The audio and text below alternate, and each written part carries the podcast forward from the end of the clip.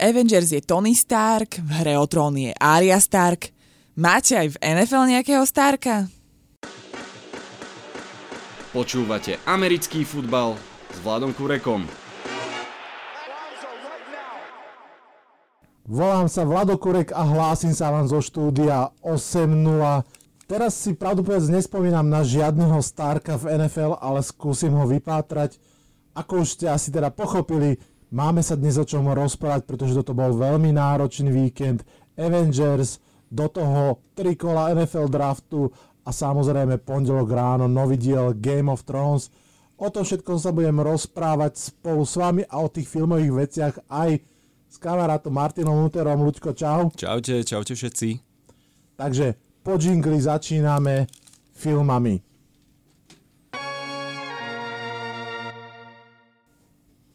Dobre, kým sa dostaneme obligátne k našim Game of Thrones, nemôžeme jo. vynechať aj Avengers, obrovská to téma, opäť podobne ako pri Game of Thrones, niekto zomrel, niekto prežil, tu sa asi patrí rýchlo povedať, že spoiler alert, Presne ak ste tak. tieto filmy a seriály nevideli, okamžite dávajte pauzu, pretože my si nebudeme brať servitky pred ústa. Takže, ako sa ti páčili Avengers? Čaute ešte raz. Avengery, bol to, že veľmi krásny koniec 10-ročnej série 22 filmov, ktorý, ktoré to zakončili vo veľkom štýle niečo sa očakávane stalo, niečo bolo veľkým prekvapením. Ja osobne som mal také dva body, ktoré som chcel, aby sa stali. Prvým z nich bol, aby si Hulk nasadil rukavicu uh, s všetkými kameňmi, čo sa aj stalo, ale čakal som, že to bude viac smash. a druhá vec, ktorú som chcel vidieť, bol, že Kapitán Amerika si nasa- uh, zoberie do ruky Mjolnir. A to bol tiež epický moment, ktorý ma skoro postavil zo sedadla. A Hulk si nenasadil rukavicu, nasadil? Nasadil, keď luskol prvýkrát, keď vrátil všetkých. A vlastne áno, áno. Že on to jediný áno, mohol áno, zvládnuť. Áno, prepač, prepač, máš pravdu. Áno, áno, áno, nech si to pozeral. Jedným okom, predsa len trošku nutka. Ale nie, akože, naozaj, že veľmi, veľmi fajn. Samozrejme, urobili to asi najlepšie, ako sa dalo. Ja osobne veľmi oceňujem to, že to robili aj navážno že najmä tá prvá tretina alebo polovica filmu naozaj sa snaží pozrieť na, na ten svet, ako by to vyzeralo, keby pol ľudstva nebolo, ako by prebiehali osudy tých hrdinov, hej, že máme tam rôzne motivácie, Hawkeye sa scvokne, stane sa s neho taký zoropomstiteľ, ktorý vyzabíjava tých, ktorí prežili a nie sú hodní toho, aby prežili. Naopak eh, Stark sa stiahne do toho šťastia domova, lebo v podstate on dopadol kvázi dobre, v zmysle, mm-hmm. že žena mu prežila, narodilo sa im dieťatko, samozrejme ťažko nesie to, že prehrali, že veľa ľudí prežilo, teda neprežilo. Pomerne ťažko aj nesie uh, smrť Petra Parkera, ku ktorému si evidentne našiel nejaký, nejaký vzťah, ale musím zároveň povedať, že myslím si, že tie komiksové postačky úplne neunášajú tú ťažobu tej situácie a že Nebola to nuda, rozhodne nie, bolo to dobre urobené, bolo to logicky urobené, pekne pospájali tých 21 filmov a tie nitky veľmi pekne pozauzlovali, ale predsa len som sa trošinku ošíval a musím povedať, že som bol rád, kedy sa ten komiks ako keby opäť vrátil na plátno, rozbalil to v tom eh, plnom šate tej záverečnej bitky. Naozaj, že pre mňa tá scéna, kedy Captain America sám bol porazený čeli celej tej obrovskej armáde a máš pocit toho epického výjavu, že jeden proti miliónom a už je koniec a ozve sa on your left a začne sa proste tie, tie časokruhy Áno, vy, vynárať. moment. A začali uh, vystupovať tam postavy, tak to bol moment, kedy som mal trošku takú slzičku jemnú v oku, alebo teda, že páčilo sa mi to. A musím povedať teda, že som vlastne v kine aj naozaj zažil po dlhom čase a som rád, že som to zažil že naozaj tam niekto plakal, asi dve rady podo mnou. Mm, v IMAXe v sobotu okolo 7 večer, ak ste to boli vy, tak pozdravujem. A mne sa páčilo to, že niekto plače, že naozaj to kino má tu možnosť tie emócie toho človeka vyvolať. A tiež sa mi páčilo, že nikto v tom kine sa tomu nezasmial, nesíkal, tam neboli tam uchechty, že naozaj... Všetci to pochopili. Tam bolo že... kolektívne pohnutie, ale niekto ho proste Áno, prežíva viac, že fakt sa deje samozrejme. nejaká vec.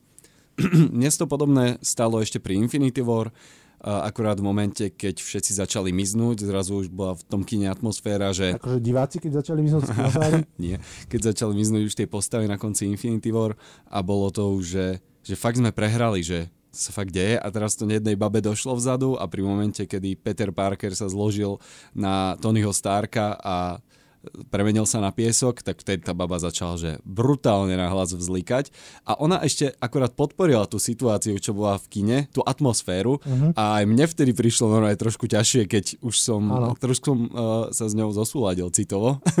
No, Takže... Ak uh, chceš, môžeš sa teraz priznať, sme tu len my dvaja a mikrofóny, že to bol ty a že si nemusíš to zakrývať za nejakú dievčinu. No, akože mal som na malé, ale nie, nie nevzlikal som. Naposledy som plakal pri jednej rozprávke ako dieťa pri filme. Ja som, neviem či naposledy, ale určite som plakal v kine. Videl si, um, teraz neviem presne ako to volá, ale myslím, že Marley a ja, taký film o o Labradorovi. Bola to taká... a už, už ideš plakať. Veľmi krásny film, hrá tam, hrá tam Rachel s priateľov, Jennifer Aha. Aniston, a, a, a Owen Wilson, taký akože manželský pár, majú šteniatko, je to príbeh rodiny s obsom mm-hmm. a, a vlastne keď ten psík nakoniec zomrie, tak to bolo naozaj, že, že som fakt, že mm-hmm. plakal. Keď, keď ste sa náhodou vy diváci rozplakali pri nejakom zdielu, napíšte to v pohode pod podcast a uh, vyjadrite svoje city týmto. Dostaňte to zo seba vonku. Vidím, že sa ti, sa ti už zapáčilo tomto podcaste, už preberáš moderatorské úlohy, super. To, čo si trošku aj naznačil, že, že trošku sa ti ale viac páčili Infinity War ako Endgame? Uh, asi áno. Páčilo je to tým, sa... že skončili zle?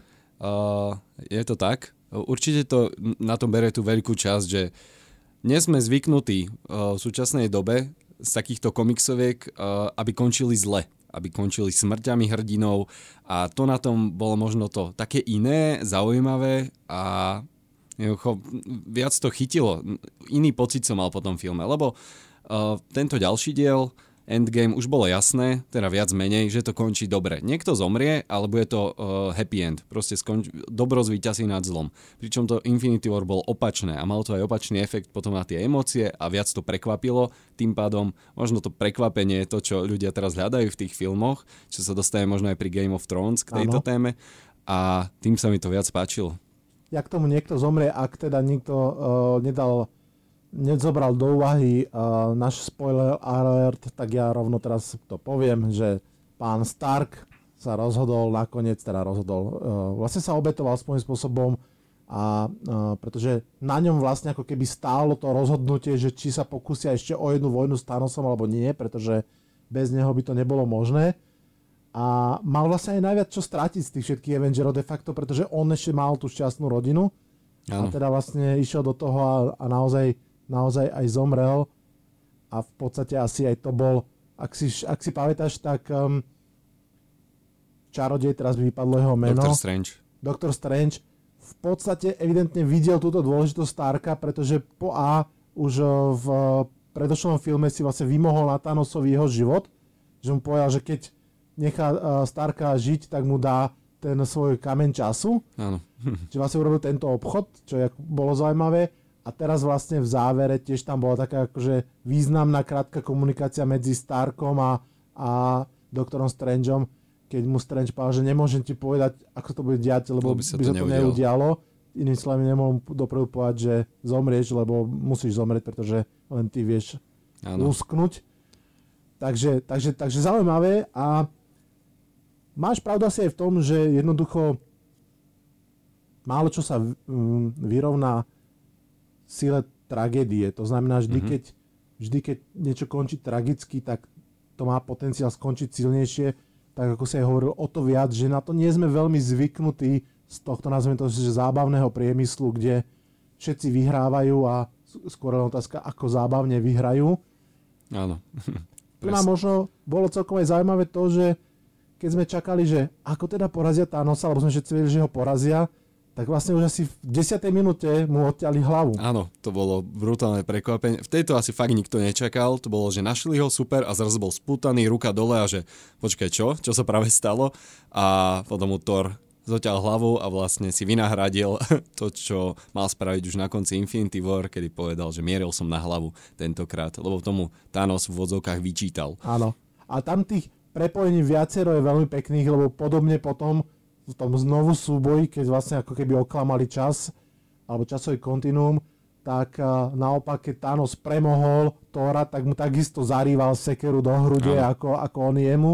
A týchto takých akože pospájaných nitiek je v tom filme viacero, ale myslím si, že úplne všetkých teraz ešte ne, nemusíme si prejsť. Jasne. V zásade platí, že je to veľmi pekné kino, že to je obrovský kasový trhák, je do veľkej miery aj moja zásluha, lebo napríklad ja, hoci som ten film videl sám jedenkrát, tak som kúpil rovno tri lístky, a takto priatelia uh, Hollywood zarába. Jednoducho mal som najprv lístok na štvrtok, ale kvôli chorobe v rodine som do kina nemohol ísť.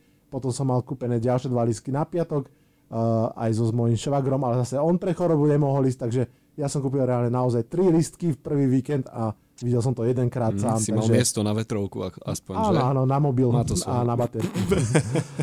Dobre, toľko, toľko Avengers a poďme teraz už ku Game of Thrones. Máme za sebou tretí diel poslednej 8. sezóny. Dlhá noc prišla a vlastne už aj odišla. Trvala nejakých 82 minút, čo je pomerne dosť, pretože to bola vlastne naozaj takmer 80 minútová bitka, ktorú nám tento diel ponúkol. To je naozaj veľké sústo. A zároveň je trochu krátko, pretože zase, spoilery, fakt, eh, počúvajte nás, keď si to videli, Máme už aj po Night Kingovi a vlastne po, po, nie úplne po dlhej zime, lebo to zimné obdobie nastalo, ale predsa len po tej hlavnej hrozbe máme. Tak uh, páčil mm-hmm. sa ti tento diel? Povedz, prečo sa ti páčil? No, uh, tento diel by som povedal, že bol rozdelený na určité fázy, ktoré sa mi páčili a nepáčili. Celkový dojem mám, že super. Mne to fakt páčilo. Páčilo sa mi, páčilo sa mi ako to skončilo fakt som to nečakal, že sa niečo také stane. Bolo tam, že tá atmosféra úplne do posledného bodu bola, že, že Brent zomrie. Bolo to takto pekne vyskladané a celkovo to zúfalstvo, ktoré, ktoré tam už bolo, strašne dobrý koniec. Niektorí to práve odsudzujú ten koniec, lebo ako niekoľko sezón sa hovorilo, alebo hlavne v tej poslednej sa rieši, ako prídu White Walkery, nakoniec dajú dole ten múr a hneď pri prvej bitke vlastne sú porazení. Čiže to je taký zvláštny, uh, zvláštny život tohto uh, zloducha. To sa to trošku opäť podoba tomu Endgame, že Áno. tiež ako keby si vymysleli scenáristi ten motív, že niečo, čo si myslíme, že sa bude dlho ťahať a rozhodne sa až na konci, urobia vlastne veľmi skoro, aby potom mohli robiť niečo iné. Áno, čiže teraz možno budú mať ešte nejakú lohu títo White Walkery, neviem akú, možno niečo sa ešte tam bude diať, čo si ale nemyslím, že sa stane, ale uvidíme, ako to bude pokračovať. A ešte aj sa nepáči ľuďom, že ako ľahko bol zabitý. A, Poďme k tomu, čo tebe hlavne páči. Dobre. Mne sa páčilo mne sa páčila celková tá bitka, tá atmosféra, bolo to pre nás strašne dobre natočené. Uh, už dokonca na začiatku tohto dielu dokázali budovať v nás atmosféru tým, v nás atmosféru, že uh, 5 minút alebo koľko sa len pripravovali na ten boj a ja som už hneď po pár sekundách, no nech to už začne, nech to už začne. A bolo to super vybudované až fakt do toho posledného momentu, kedy dotrakovia vyleteli na tých White Walkerov.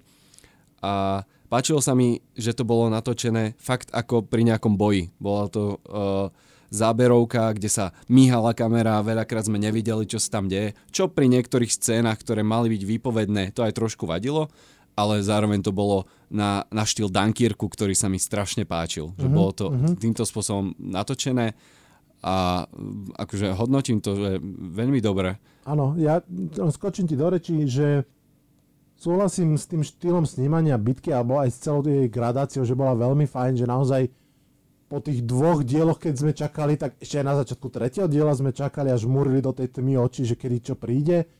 A takisto ja osobne, ako človek, ktorý nikdy v živote vojnu naozaj nezažil a dúfa, že ho nezažije. Nie som rád, keď sa vojna zobrazuje prehnane estetizujúco, že naozaj, že efektné oblety a veľké armády a že sa tam dejú veľké veci a vlastne človek ako jednotlivec je tam bezvýznamný. Že v tomto si myslím, že tento v podstate už bežný, ale moderný štýl snímania bitky, takej tej telesnej kontaktnej kamere blízko, autentické, mm-hmm. to mhm. taký naozaj mlinček na meso, že, že je správny aj filmovo, aj, aj, aj celkovo. A áno, akože tiež som mal pocit chvíľu, že, že vlastne počkať, počkať, že možno, že to vlastne akože celé prehrajú úplne, lebo ja som do tohto dielu vstupoval, tak sme sa naposledy rozprávali, že asi veľa dobrých zomrie, bol som presvedčený o tom, že Zimohrad padne a že dobrí, vrátane Brena, prežijú a ustúpia. Hej? A t- naozaj ty, dve minúty do konca som mal dve základné obavy, že prvá bola, že a teraz to skončí cliffhangerom, že, že nerozlúsknú to celé, čo by som už v tej chvíli trošku považoval za podvod, alebo som si hovoril, že ty vole, to možno, že naozaj ide skončiť tak, že, že všetkých vyzabíjajú.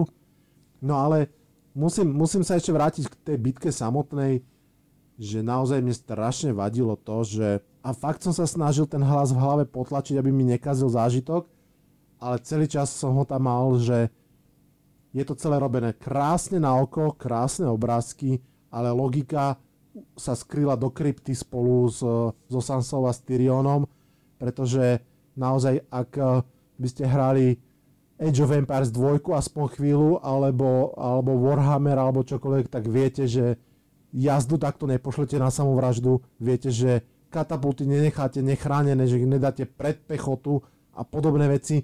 Strašne ma to mrzelo, že, že tá bitka bola ako keby takýmto spôsobom oklamaná.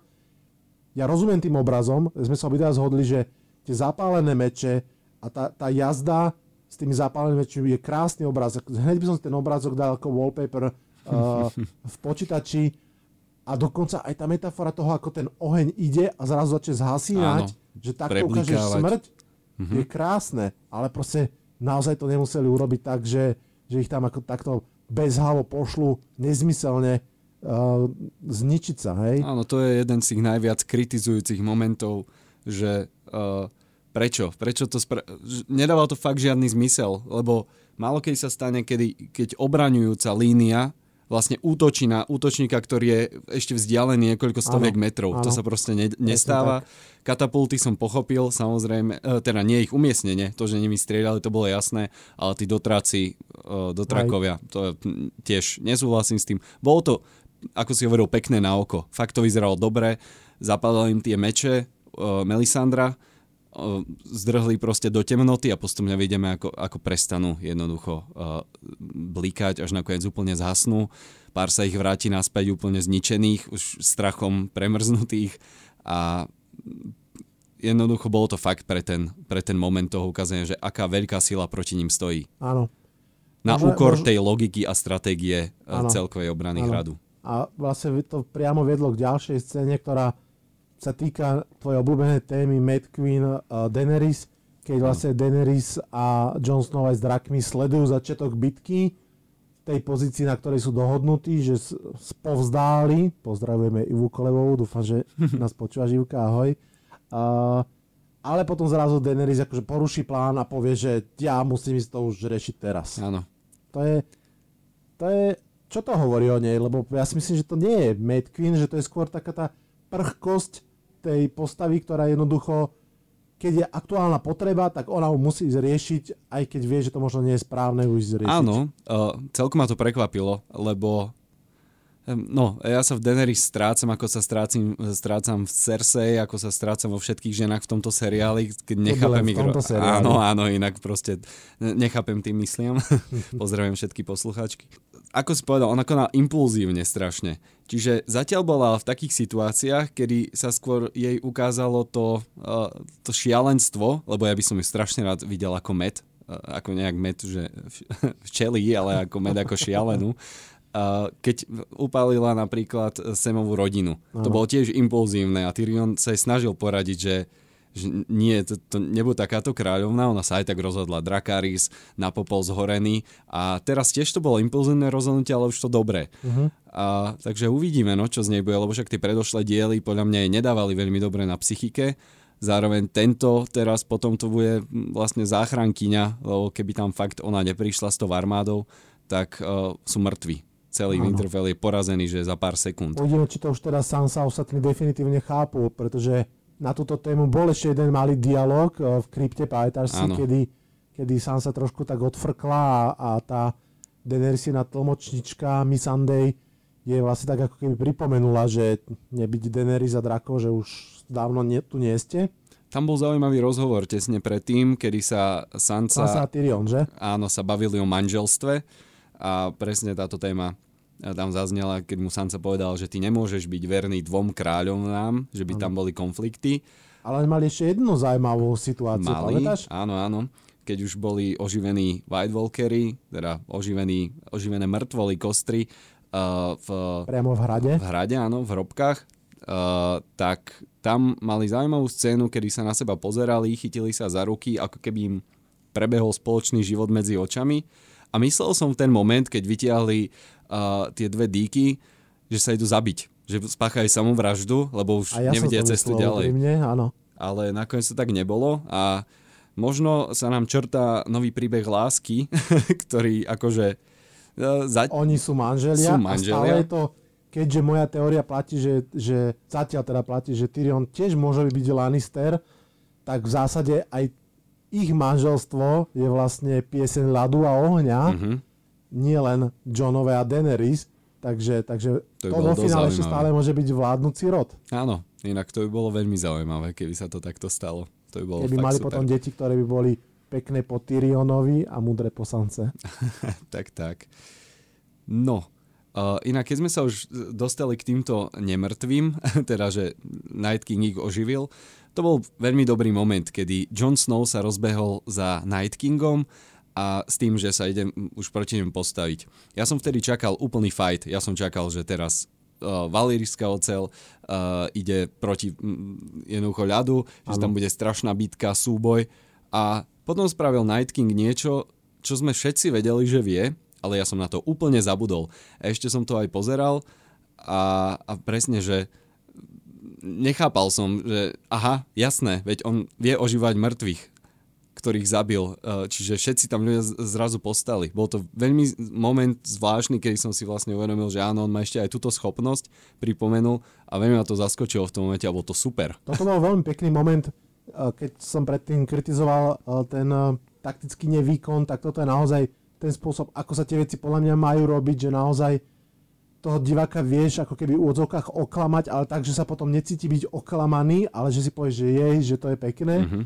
že naozaj, že očakávaš ten súboj a zrazu ten Night King medzi seba a Johna Snowa postaví štít v podobe eh, znovu obživlých mŕtvol A s chladnou tvárou ide za Brenom. Áno, áno.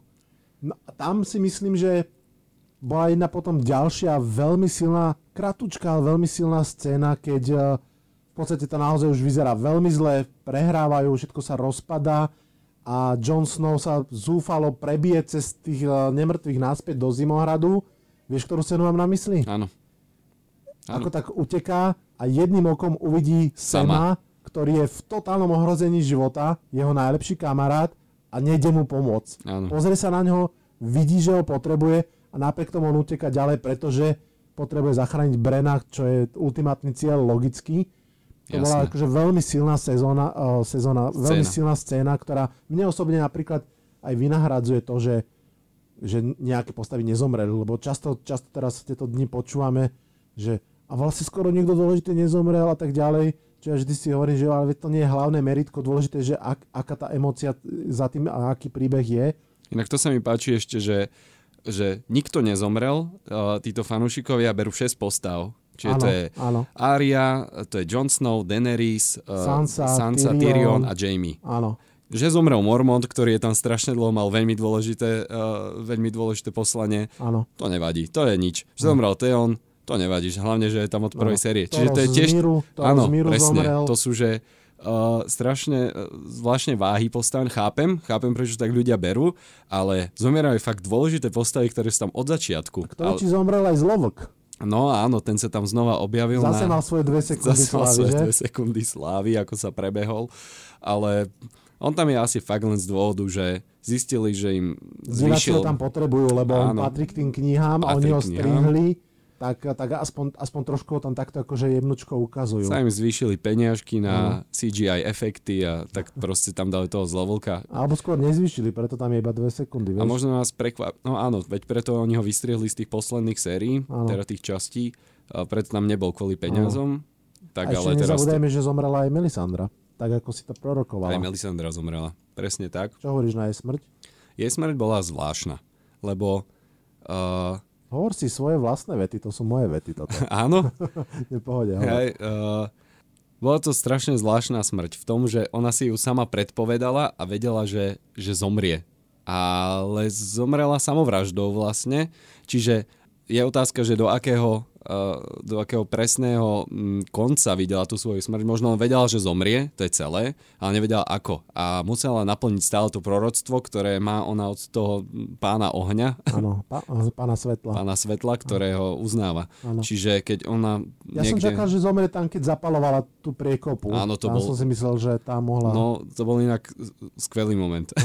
Úplne sa mi to páčilo, že nebola tam nejaké overpowered, eh, ale pekne tam položila tie ruky a čakala a ho- opakovala to ako zaklinadla, ako vidíme v nejakých filmách, eh, filmoch eh, s čarodejnicami. Bolo to fakt zaujímavé, až že do posledného momentu, do poslednej stotiny sekundy, až kým to nezapálila a vlastne ten White Walker, čo po nej skočil, tak zhorel v tých plameňoch. Áno. Čiže to bolo fajn. Inak to bolo tiež, že, že vlastne ak tie draky ich nevideli, nevedeli sa dostať na zem, pretože mali nejaký iný cieľ, nevedeli možno, kde sú kvôli tej výchrici a teda museli sa zaradiť takto. Hej. No a keď sme pri tom ohni, dostávame sa k ďalšej situácii, ktorá je samozrejme veľmi aj kritizovaná, aj obhajovaná, záleží od toho, od, koho, od toho, koho práve počúvate. A to je to, že sme zistili, že Night King je teda ohňu vzdorný, Mhm.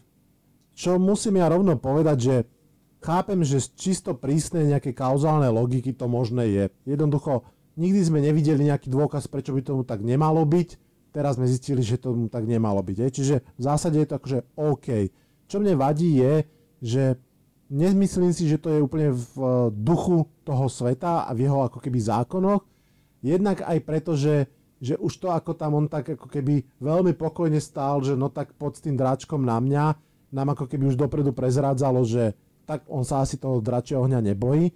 Ale čo je ešte zvláštnejšie je, že seriál nás teda naučil, že Night King a všetky jeho zombies, čiže tí White Walkery, uh, sa dajú zabiť dračím sklom, čo je teda názov pre Obsidian, dajú sa zabiť Valerian Steel, čo je teda ocel, ktorú ukuli kedysi páni drakov, keď ešte existovali pomocou dračej mágie, ale že by sa nedali zabiť dračím ohňom, ktorý je vlastne zdrojom mm-hmm. celej tej mágie, je proste také nekonzistentné v tom svete a, a mrzí ma to. Nie je to ako keby veľká výtka, ale je to práve taká tá, si myslím, že zase ten moment, ktorý si ty spomínal aj pri tých jazdcoch, kvôli tomu, že ten obraz vyzerá spektakulárne, ako ten drak proste vychrli ten oheň na, na Night Kinga, kvôli tomu obetovali to, že to možno trošku smrdí, škrípe, nefunguje. Možno áno. Áno, bol to, áno, bol to jeden z tých momentov, presne ako hovoríš, keď jednoducho mal to uchvatiť to oko diváka, že fakt tam ten oheň už do ňoho ide veľkou silou a už ke, keby to trvalo, že dve sekundy ten záber, tak si poviem, že dobre je mŕtvy, lebo by tam nebol niečo. Ale keď už je to 3, 4 a 5 sekúnd, tak už si povie, že hm, dobre, už je ohňuvzdorný a už iba čakáš, kedy vykúkne s nejakým úsmevom, čo sa aj stalo. A potom si to Daenerys uvedomila, že to nie je cesta a zdrhla preč. Jedine, že by Night King bol tiež Targaryen, lebo Targaryen sú ohňuzdorní, ale to už by sme asi veľmi, veľmi to košatili. no už je Dobre. to asi aj vlastne jedno. Áno, už je to asi jedno. Tak poďme teda k tomu finále, prečo to je jedno. Takže nakoniec to vyzeralo, že, že Night King možno vyhrá, Tion tam eh, zviedol svoj posledný súboj, Pekne sme sa s ním rozlúčili, Áno. lebo z takého nenavidenej postavy, ktorá zradila Starkovcov, uh, sa stal fakt hrdinský bojovník, ktorý do konca svojho života bránil toho Brena. Tiež keď sa tam snažil ospravedlniť, že za to, čo spravil, tak uh, Bren mu len povedal, že, že you're a good man, thank you. A to bolo že pekný záver, že bojoval až do konca a tá postava si tým pádom naspäť vyhrala podľa mňa srdcia všetkých fanúšikov, ktorí ju to vtedy nemali radi. Mm. Teda moje minimálne. áno, je to možné.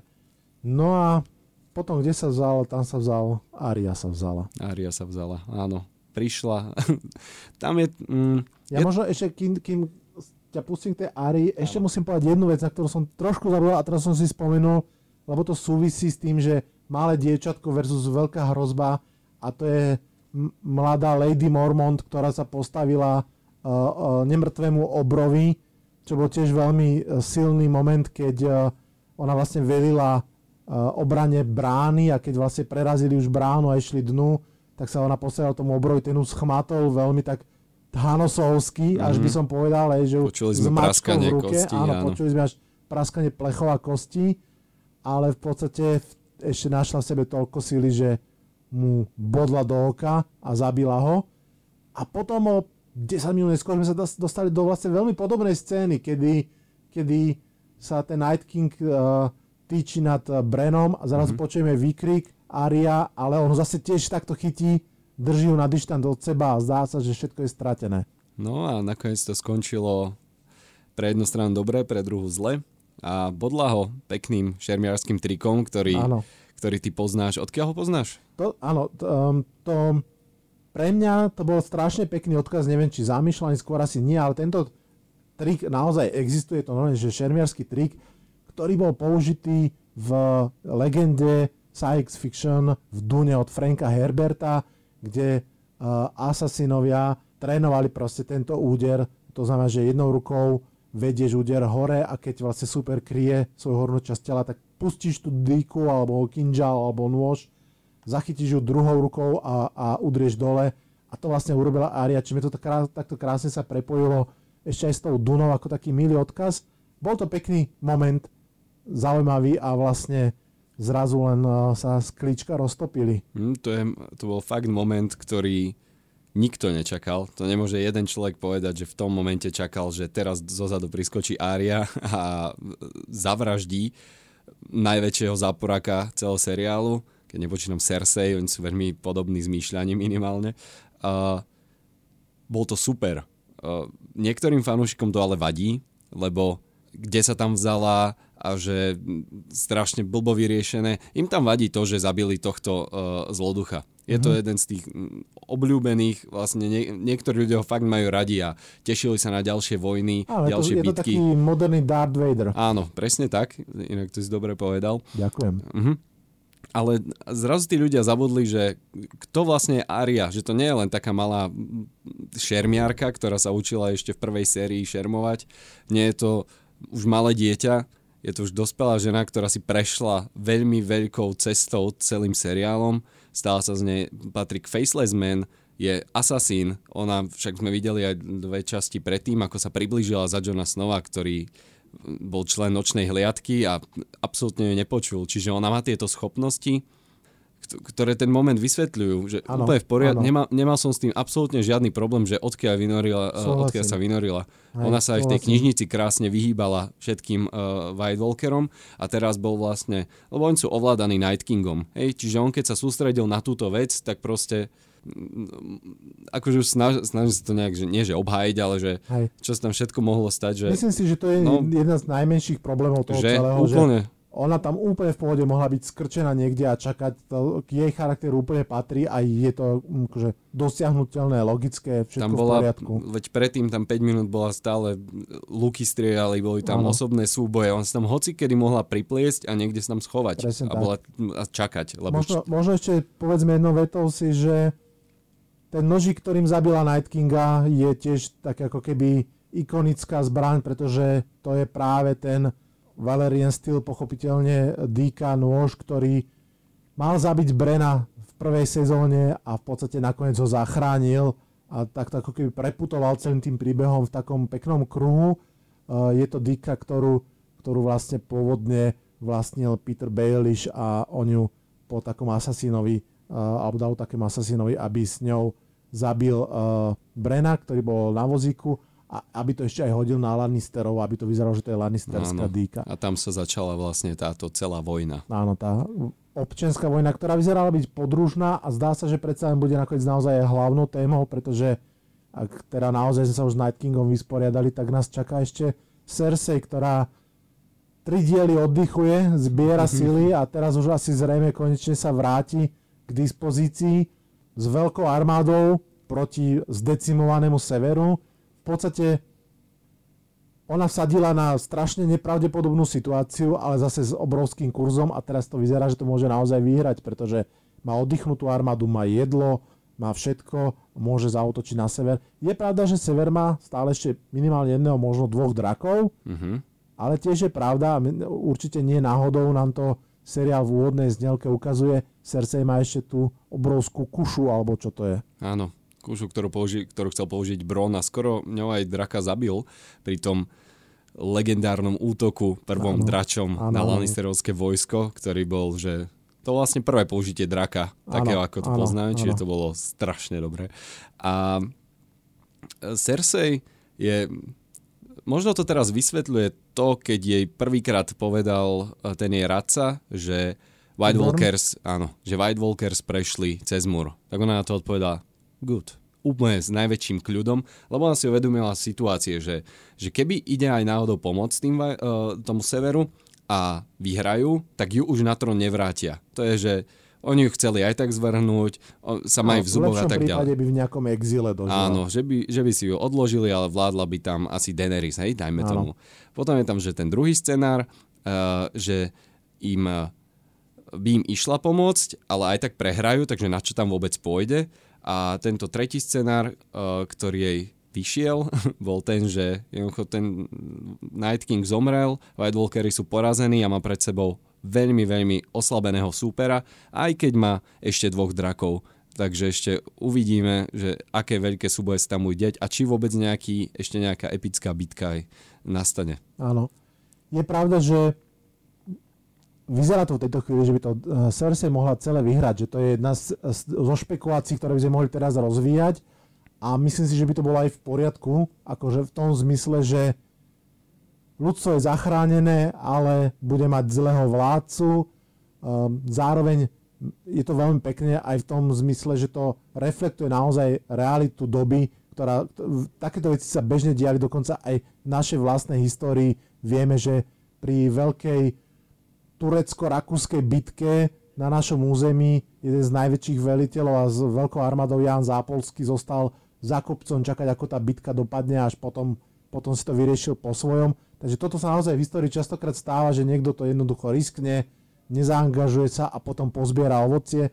Takže Cersei možno, že bude výťazkou, ale aj keby vyhrala, aj keby mala 20 tisícovú armádu okolo seba, tak mám pocit, že to nie je dostatočné brnenie pred Ariou. Áno. Mám takú teóriu, mi napadla, že, že možno to skončí tak, že všetci zomrú, že zomrie aj John, Daenerys a tak ďalej a bude sa zdať, že uh, Cersei vyhrala vojnu, ale v skutočnosti to bude Arya. Čiže Arya bude vládnuť ako Cersei, ako faceless A, man. že ju zabije, Áno, že ju zabije. tvár, hej? Tak, lebo stále ona bude tá kráľovna, ktorá bude rozhodovať, či to kráľovstvo bude v poriadku, dajme tomu, aj keď Arya zatiaľ nemal nejaké že vodcovské schopnosti veľké, ale bude tam aspoň niekto, kto má normálnu hlavu a normálne Páči sa rozmýšľa. mi táto teória, pretože A- tiež by to sedelo s tou pesničkou, že v tomto prípade bola naozaj uh, Aria tou osamelou Jane, ktorá sa len rozpráva s duchmi a nikto vlastne nemôže vedieť, že ona je Aria a Áno. nie je Cersei. Ale ako sme si už tu veľakrát sa popálili na našich teóriách, ktoré sme tu povedali, ani jedna nám nevyšla až na O, pár pozor, smrtí, pozor. ktoré poďme sme... Si, poďme si áno, No, a dobre, zrekapitulovať, áno, takže Theon zomrel, to sme veľmi tušili, že Áno. zomrie. Brienne nezomrela, Áno. tej, tej sme to teda nie, že priali naopak, ale obávali sme sa o ňu. Um, Vyzeralo to ako pekná rozlúčka, stala sa rytierkou, Áno. už môže zomrieť. A nestalo sa. žije. Jorah Žije. zomrel naopak. Jorah Mormont, áno. Čaká nás štvrtý diel. Poviem Mhm. ti 5 mien a zase si dáme, že tvo- moja otázka znie, či, či prežijú koniec štvrtého diela. Áno, čiže v okamihu, keď sa spustia titulky na konci štvrtého dielu, či tá postava bude žiť. Sansa, Sansa prežije. Tyrion, V štvrtom dieli, áno? Mhm. Prežije. John, Asi tiež. Daenerys. Daenerys zomrie. Ú, o štvrtom. Mhm, tak, To je bolo zaujímavé. áno. Uh, Jamie, A Jamie prežije. Arya, Asi tiež. Typujem len, že Daenerys môže padnúť ako veľké takže prekvapenie. to je tvoj typ, áno? Mhm. Ja dám, ja dám protityp, aby sme sa mohli takto o týždeň sa sami sebe vysmiať. Pamätáš si, že, že Cersei si objednala u Brona dvojitú vraždu vlastne a trošku sa obávam, že môže prísť k tomu, že Jamie neprežije štvrtý diel, že viem si predstaviť, že toto sa môže stať. Fanúšikovia zatiaľ neočakávajú, že by ten stále, že Bron je stále bro, to je ten kamarát, to je, že popiel s nimi víno. Stále ale on má, hlavne myslí na Peniaze, seba. On chce peniaze. ženy pe- a peniaze. To je jeho, to je celý jeho životný cieľ. Chrapnúsky žoldnier, áno. Áno. Takže uvidíme, či, čo v ňom premôže viac preváži. Či tam preváži to kamarátstvo, ktoré s Jamiem zažil, aj s Tyrionom vlastne, alebo bude chcieť po tých peniazoch a práve teraz tam ucíti tú silu, lebo aj keby sa postavil teraz na ich stranu, je na strane slabých, je na oslab... majú dvoch drakov, ktorých netreba stále podceňovať, lebo trochu to môže tak vyznieť, mm-hmm. že ich podceňujem, nepodceňujem, ale tie draky nemajú čo jesť, to bol problém možno v prvej časti, čiže možno budú oslabenejšie, než, než uh, nebudú možno v tej top kondícii, aj sme videli, že jeden z nich je ťažko zranený, možno aj mŕtvy, mm-hmm. čo, čo skôr nie, mm-hmm. uh, nepredpokladám, ale uh, no môže ich v pohode jedného aj druhého zabiť a ísť na je stranu možné. výťazov. Je to možné. Nie je to v jeho povahe, aby sa postavil na stranu charakteru, by som tak povedal. Ale tak uvidíme. uvidíme. Ešte nemáme vyjasnenú jednu situáciu, pretože v podstate v druhom dieli Jon Snow povedal Daenerys, že ty si moja teta a ja som Targaryen a tiež môže byť vládca a mm-hmm. toto ešte stále nie je doriešené, čiže toto je vec, ktorá nás čaká mm-hmm. a takisto aj vzťah teda severu k Targaryenovcom, aj keď tam si naozaj myslím, že tá bitka už to ukula dohromady, že tam Snáď. si nemyslím, že by malo prísť k veľkým rozporom. No hlavne ich tam aj spojila bitka proti White Walkers a teraz ich spojí bitka proti Cersei, lebo stále chcú ten trón. A už to možno nie je tak o tróne pri všetkých, Daenerys samozrejme ho stále chce, lebo si myslí, že im pravoplatne patrí mm-hmm. ich rodu, ale už to je o prežití. Via, a, akože bolo to už aj o, o prežití pri White Walkers, ale teraz znova majú uh, práve uh, tú situáciu, kedy sa môžu zomknúť všetci proti ano. niekomu, ano. kto je silnejší. Uvidíme, ktoré postavy povedia v ďalšom dieli smrti Not Today. ešte som si spomenul, že musím povedať, že som bol sám prekvapený, lebo považujem sa za tak veľkého fanúšika, že va, naozaj veľa toho si pamätám aj z kníh, mm-hmm. aj zo seriálu, videl som to veľakrát, ale bol som v tomto dieli naozaj zarazený, keď Melisandra naznačila divákovi, a teda aj Ari, že sa už spolu videli. Fakt som si nevedel vybaviť, že kde sa mohli, kde sa mohli stretnúť, ale nakoniec naozaj sa stretli. Ja som na to úplne zabudol. Áno, však môžeš aj povedať, kde v pohode. Aj, nech, aj divák, diváci si spomenul, lebo veľa bolo takýchto reakcií, že, že fakt oni sa stretli, že nejak sa na seba pozreli zvláštne. Myslím, že to bolo v tretej sérii, že? No to myslím, že v tretej sérii, keď uh, Ariu a Gendryho zajalo to bratstvo Brotherhood Without Banners, vlastne vedené vtedy ešte Berikom Donadrionom a Torosom z Miru a tam vlastne Melisandra si prišla pre toho, pre toho Gendryho, aby ho zobrala k Stanisovi a vtedy vlastne ona povedala Aritu vetu, ktorú teraz zopakovala, že zavrie mnoho očí a medzi nimi teda aj modré oči e, nemrtvých. To bol super moment. A bol tam ešte jeden malý moment, kedy Sandor Clegane Uh, Prepač, že preruším, nezabudni myšlienku. Jasne. Tu by som rád upozornil fanúšikov, že môj jeden zo základných typov, že Clegane Bowl is still on, to znamená, že stále verím tomu, že Sandor Clegane a Gregor Clegane, hora, ktorá ide, sa stretnú v súboji, táto možno stále žije, uh, back to you. Áno, však je to presne o tom, stratil strach z ohňa kvôli Árii, ktorú Áno. videl bojovať na streche, tak vtedy to premohol v sebe a možno je to aj taká metafora na to, že premohol aj strach z brata. Lebo vlastne ten oheň bolo to, čo uh, jeho spôsoboval ten hlavný strach mm-hmm. z, toho brat, z tej uh, udalosti, čo sa stalo, ako uh, keď boli malí chlapci. Ano. Tak možno teraz je už fakt silný, už nie len, že silou uh, sám o sebe, ale aj hlavou mm-hmm. uh, sa postaviť svojim bratovi a bojovať s ním jeden na jedného. No, to môže byť zaujímavé. Dobre, to je asi všetko pre tento diel Game of Thrones a samozrejme pozývam vás neodchádzať nikam ani po tomto jingli, pretože sa ideme rozprávať o NFL drafte 2019 a takisto to bola show ako sa patrí. Áno. Super. Ďakujem ti, Ľudko, zatiaľ. Čau. Ďakujem. Čau, čau. Majte sa pekne. Som rád, že ste zostali pri tomto podcaste aj po tom, ako sme sa dorozprávali o Game of Thrones a poďme už teda konečne tohto ročný draft. Napriek tomu, že v ňom nebol low na quarterbackov, čo je vždy tá najzaujímavejšia vec, ktorá spúšťa veľké presuny a obchody a, a trade-upy. Napriek tomu to bolo veľmi zaujímavé.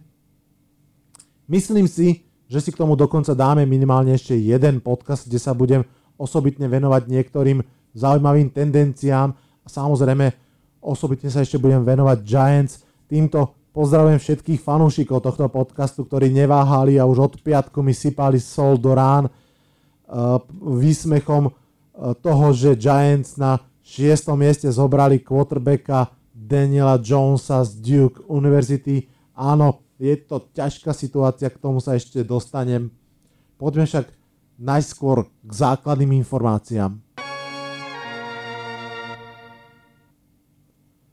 Draft prebehol v Nashville a bola to obrovská paráda. Tá hlavná ulica Nashvilleská Broadway bola úplne plná celé 3 dni. Odhaduje sa, že prvý večer tam bolo takmer 200 tisíc ľudí aj v neúplne ideálnom počasí a celkovo sa tam premlelo niečo cez pol milióna fanúšikov amerického fotbalu. To sú úžasné čísla, ktoré ukazujú, ako populárny šport to je a aký dobrý ťah to bol vyťahnuť draft z New Yorku a začať s ním putovať po celej Amerike. A ako teda prebehlo to prvé kolo? Prvým pikom si predsa len potiahli kardinál Skylera Maryho, o tom sa veľa rozprávalo. Následne prišlo prvé veľké prekvapenie na štvrtom mieste, keď Riders nezobrali nikoho z top hráčov a defenzívy, ako bol Ellen, White, Ed Oliver ale zobrali pass rushera Ferrella, ktorý bol projektovaný až na koniec prvého kola, možno až dokonca na začiatok druhého kola uh, draftu. Tá hlavná bomba samozrejme vybuchla následne, keď na 6. mieste, na 6. mieste New York Football Giants nezobrali ani stále voľného edge rushera Josha Elena, ani nikoho iného do obrany, ako sa predpokladalo, ale predsa len nového nástupcu Ilaja Manninga. Nie však Dwayna Haskinsa ani Drew Locka, ale Daniela Jonesa. Toho mnohí považujú za jedného z slabších quarterbackov posledných rokov, za výber, ktorý mohol byť urobený pokojne aj mimo prvého kola a určite nemal byť urobený na 6. mieste. Ako to je presnejšie, k tomu sa ešte dostaneme. Pokračujeme teraz tým rýchlým prehľadom prvého kola draftu. Mňa osobne následne hneď na to prekvapili aj Jaguars, ktorí nezobrali tekla Javana Taylora, ale do tej svojej nabitej obrany zobrali práve toho stále ešte na borde vysiaceho Josha Elena k tej svojej skvelej súčasnej pezraž, tak, e, alebo pázraž, pridali ďalšieho vynikajúceho talentovaného chalanka. Detroit, ktorý sa pred 5 rokmi popálil a zobral vtedy Tidenda Ibrona, to skúsil opäť a opäť zobral Tidenda Hawkesona na 8. mieste. No a prvý trade sa vlastne odohral až na 10. mieste, ak sa teraz nemýlim, a prekvapivo nie kvôli quarterbackovi a prekvapivo ho urobili Steelers, tradične konzervatívne mužstvo, ktoré si vyskočilo hore a zobralo linebackera Busha, Devin Bush. Myslím si, že veľmi dobrý ťah, je to super hráč. Dokonca som počul veľa hlasov, že je lepší ako, ako linebacker uh, Devin White, ktorý išiel vlastne už v šiestom, v šiestom piku. Treba povedať, že Steelers, Steelers nerobia takéto trady hore, ale v tomto prípade tomu úplne rozumiem. Majú v obrane slabiny a špeciálne na tejto pozícii to je veľká potreba pre oceliarov. Následne ani Bengals, ani Dolphins nezobrali quarterbacka a tak Dwayne Haskins spadol až na 15. miesto, kde ho zobrali Washington Redskins. Mimochodom, defenzívni lajmeni aj teklovia lietali z toho bordu ako horúce gaštane. Mimochodom, defenzívni lajmeni aj teklovia lietali z bordu ako horúce gaštany a keď Eagles predskočili na 22. mieste Houston a zobrali Dillarda, začali sa už naozaj, naozaj míňať aj ofenzívni linemeni.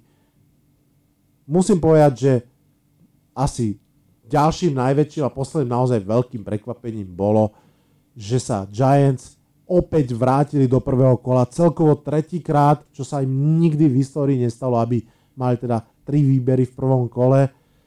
tradeli z druhého kola do prvého a z 30. miesta zobrali cornera Deandre Bakera. To bol mimochodom prvý corner, ktorý vôbec išiel a nie som si istý, či náhodou nielen tretí defenzívny back.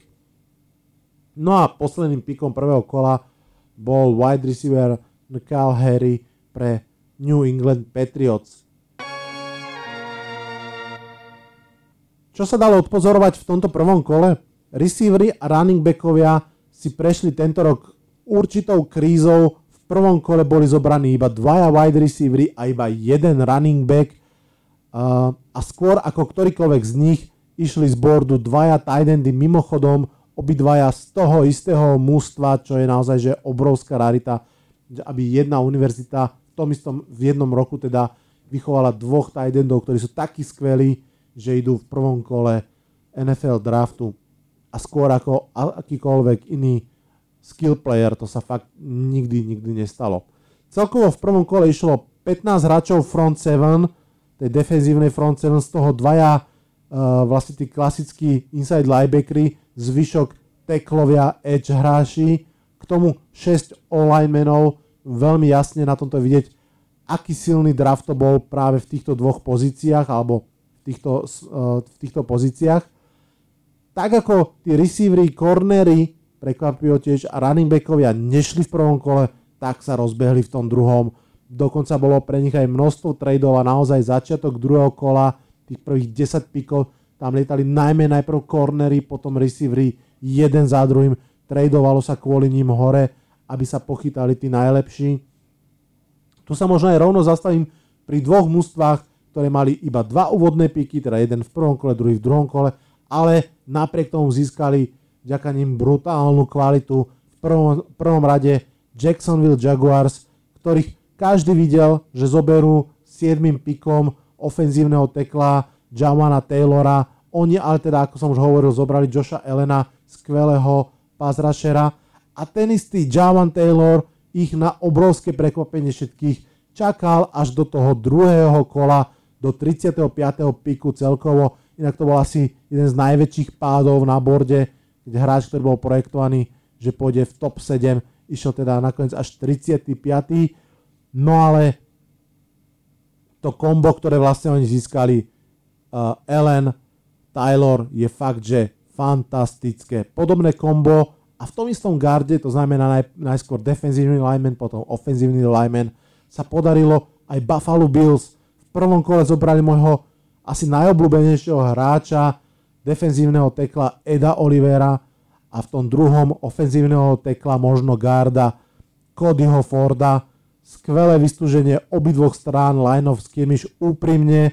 Tento scenár Buffalo Bills, to znamená prvým pikom Ed Oliver, druhým Cody Ford, bol scenár, ktorý som ja dúfal, že sa stane v prvom kole Giants, keďže oni mali dva výbery. Ja by som bol veľmi šťastný, keby 6. pikom zobrali Olivera a tým 17. myslím Codyho Forda.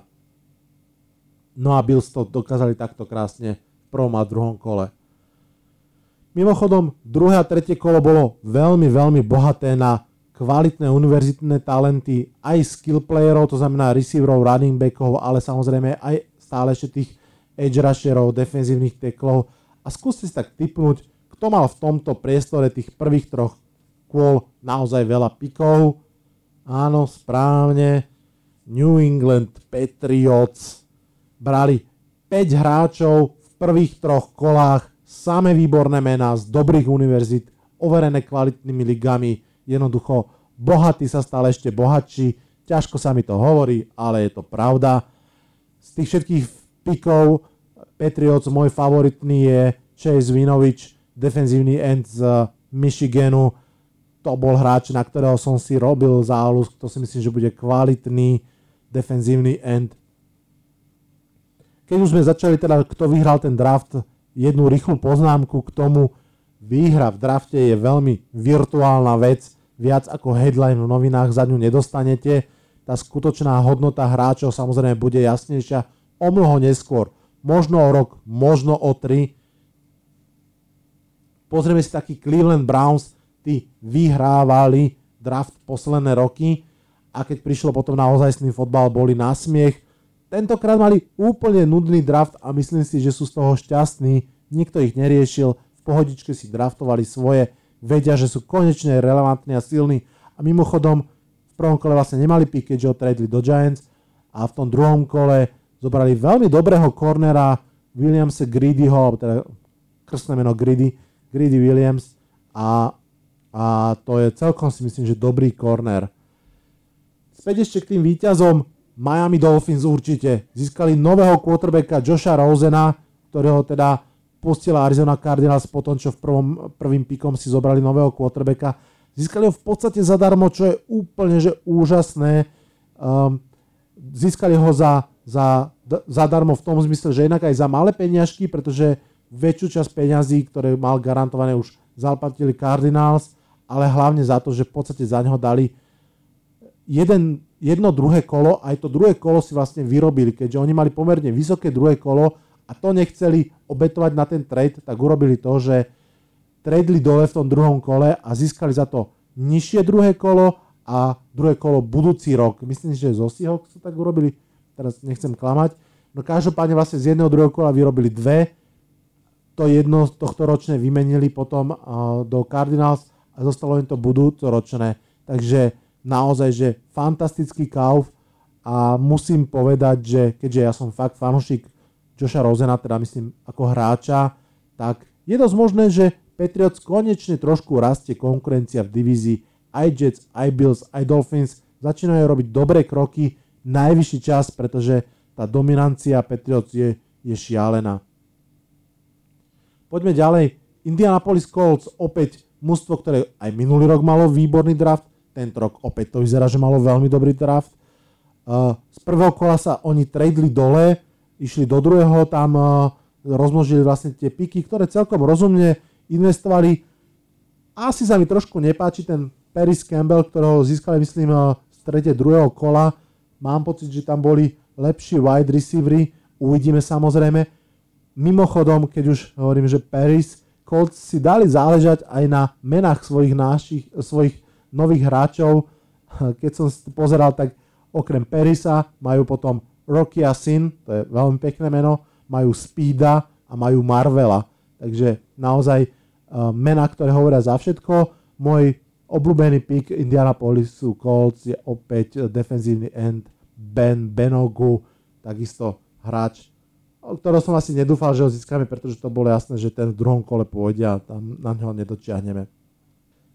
Treba ešte ku Colts povedať, že zatiaľ čo pri Patriots posilňovala celá divízia, pri Colts tomu tak úplne nie je, pretože ich hlavný rival Houston Texans nemali vydarený draft, neposilnili sa podľa mňa na online tak, ako chceli, ako čakali, takže o to lepšie pre Colts. Pravda, zvyšok AFC South už draftoval celkom fajn, Jaguar som už spomínal a takisto Tennessee Titans, vlastne domáce mústvo draftu, má draft, ktorý analytici hodnotia veľmi, veľmi pozitívne.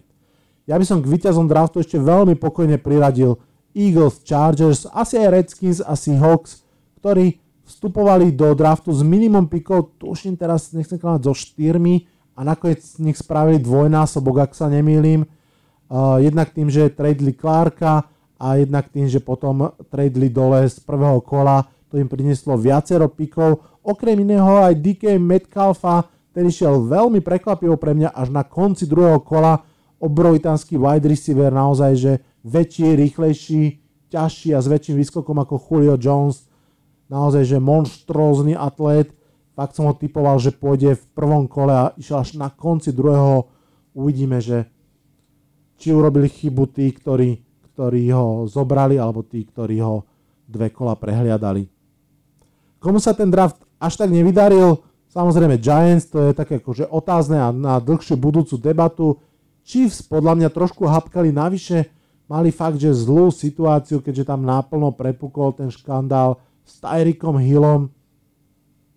Ak ste to nezachytili, ja iba stručne, tento vynikajúci wide receiver je evidentne odporné hovedo, tak sa, inak sa to nedá povedať, ja sa ospravedlňujem. Človek, ktorý zlomí ruku svojmu dieťaťu, proste si nezaslúži pekné slovo, vyhražal sa jeho matke navyše, bude mať zaslúžené problémy aj s policiou, aj s ligou, aj keď to vyzerá, že policia to nakoniec riešiť nebude, Liga to riešiť určite bude, myslím si, že aj Chiefs to budú určite riešiť pravdepodobne, podobne ako pri Karimovi Huntovi ho jednoducho pustia preč, čo je podľa mňa jediné správne. Dobre, poďme na ďalšiu tému, späť k draftu. Takisto Bengals, problematický draft. Opakovane mám pocit, že im vyfúkli tesne predtým, ako boli na ťahu hráča, o ktorého mali záujem. Texans, tých som už spomínal. Poďme ešte trošku do pozitívnych vôd. Um, páčilo sa mi, čo robili Cardinals po tom, čo zobrali Kylera Mariho, tak mu ešte draftli troch veľmi, veľmi silných, zaujímavých wide receiverov, Andy Isabella, Hakim Butler, ktorý bol projektovaný do prvého kola a Kishon Johnson, všetko veľmi rýchli hráči, dobrí route Hakim Butler je naozaj že obrovitánsky receiver, ktorý dokáže chytať jumboly, veľmi dobrá, veľmi dobrý receiving corp pre nového uh, rozohrávača. K tomu ešte zobrali, myslím, že v druhom a štvrtom kole kvalitných hráčov do secondary, jedného cornera, jedného safetyho. Dobrý draft, myslím, že dobrý draft. No a poďme ešte na záver tohto draftového okienka sa vrátiť k tým quarterbackom, ako som slúbil. Je jasné, že zobrať Daniela Jonesa zo 6. miesta chcelo gule. Toto je pick, ktorý dal, ktorý, ktorý uh, generálnemu manažerovi Daveovi Gettlemanovi dal vyžerať celý Twitter, všetky médiá si na tom zgustli. Treba povedať, že Gettlemanovi ide k úcti, že nejde s prúdom, verí sám sebe, opakne tvrdí, toto, tvrdí, toto je dobrý quarterback. Uvidíte, že mám pravdu o rok, možno o tri. O, akože, o tri roky asi že uvidíme naozaj. A to, čo už v tejto chvíli je jasné, že toto je pik, ktorý bude tvoriť jeho legacy, jeho odkaz. Je to inak prvý a možno jediný quarterback, ktorého v podstate za 30-ročnú kariéru v NFL draftol ako starting quarterbacka takže vlastne má jeden, jeden jediný pokus a ak sa v ňom pomýlil, tak uh, bude navždy pamätaný ako ten, nie ako, um, človek z uh, branže, ktorý jeho vlastným slovom bol pri 7 uh, finále, ale bude pamätaný ako ten tvrdohlavý dedo, čo sa mýlil a úplne rozbil Giants. A ak sa nemýlil, bude samozrejme hrdina. Uvidíme jeho slovami no guts, no glory čo sa mne páči na tom celom, hoci tá situácia je pre mňa ako pre fanúšika naozaj zaujímavá, um, ani z jedných z tých prvých troch pikov nie som úplne šťastný úprimne, ale k tomu v inom podcaste. Čo sa mne páči je, že Jones sa stretne v divízii s Haskinsom. Um, ono inak existovala zaujímavá šuškanda a síce, že média a analytici mali Dwayna Haskinsa o mnoho vyššie na svojich bordoch a naopak generálni manažeri a tréneri mali často vyššie na bordoch Daniela Jonesa. To sa nestáva veľmi často, že by k takémuto rozporu prišlo. Teraz sa to vraj naozaj dialo. Dokonca existujú reporty o tom, že vraj vo Washingtone sa veľmi bojovalo, že boli dve krídla. Jedno z nich hovorilo, že Haskins je super, to druhé veľmi tlačilo práve na zobranie Daniela Jonesa a že sa snažili tradenúť hore pred pre Giants a zobrať ho. Neviem, či to je pravda, ani sa to asi nedozvieme. Dokonca aj Broncos, o ktorých sa tiež hovorilo, že možno chcú Daniela Jonesa v okamihu, keď ho zobrali Giants, tak potom tradeli dole. Ako vravím, čo je na tom pravdy, sa asi nedozvieme, ale aspoň uvidíme priamy súboj medzi New Jones Giants a Washington Haskins. Toto je súboj, ktorý nás čaká možno aj niekoľko rokov a bude zaujímavý. Super je na tom to, že aspoň v priamom prenose na vlastné oči uvidíme, ktorý z tých quarterbackov začne lepšie, z ktorého nakoniec bude lepší quarterback, pretože tým, že sú v tej istej divízii, budú mať veľmi podobné podmienky, budú sa stretávať proti sebe priamo a s tými istými supermi, takže, takže to bude veľmi pekná taká pozorovacia skupina, ktorá nám ukáže časom, ktorý z tých quarterbackov na čo má. Mimochodom, prvý zápas medzi New Jones Giants a Washington Haskins by sa už modo, mohol odohrať vo štvrtom kole tohto ročníka, aj keď je asi malá šanca, že sa naozaj odohrá, pretože za New York si myslím, že bude hrať Eli, ak bude zdravý. Dokonca si myslím, že sa nebudú ponáhľať s jeho výmenou a že sa nebudú ponáhľať s Johnson na ihrisko ani v prípade veľmi zlej situácie. Dokonca aj keď budú Giants povedzme 2-7, nedaj Bože, tak je možné, že Jones zostane celý rok redshirt a že bude proste sledovať, učiť sa a tak ďalej. Naopak, Dwayne Haskins podľa mňa pôjde na ihrisko už v prvý zápas v septembri. Uvidíme, bude to mega zaujímavé. Každopádne celá NFC East vlastne v podstate už má nových quarterbackov. Doug Prescott, Carson Wentz už hrajú. Hm, tento rok k ním pribudne Haskins a možno o rok, možno o dva uh, Daniel Jones, takže čaká nás úplne iná NFC East ako tá, ktorú sme poznali za posledných 10 rokov. Podobne zaujímavo sa to e, vyvíja aj v ďalších divíziách, keď si zoberieme divíziu, v ktorej je Seattle, Cardinals, uh, Niners a ešte mi tam niekto vypadol teraz na rýchlo, takisto je to divízia Rams pochopiteľne s mladými, veľmi dobrými quarterbackmi. Russell Wilson možno jeden z dvoch najlepších aktuálnych quarterbackov, bude čeliť stádu malých, uh, malých stádu mladých progresívnych quarterbackov. To môže byť veľmi, veľmi zaujímavá divízia. Uh, vo viacerých sa začnú diať takéto zaujímavé posuny a presne o tom by mal byť ten ďalší podcast, takže uh, vrátime sa k tomu draftu ešte raz, aby sme si pozreli, ako ten draft premiešal karty v jednotlivých divíziách, v jednotlivých konferenciách a čo nás môže čakať o tých pár mesiacov, keď začne liga. To je ale pre dnes všetko. Ďakujem veľmi pekne, že ste tu zostali, že ste počúvali. Ak ste tak neurobili, dajte prosím tomuto podcastu hviezdičky najlepšie všetkých 5 a dobrý komentár. Veľmi to tomu podcastu pomôže. Ešte raz vopred ďakujem. No a teším sa, že sa budeme počuť čoskoro a aby sme sa mohli počuť čoskoro, aby som sa mohol prihlásiť do ďalšieho podcastu, tak sa z tohto 32. musím najskôr odhlásiť. Čaute, čaute.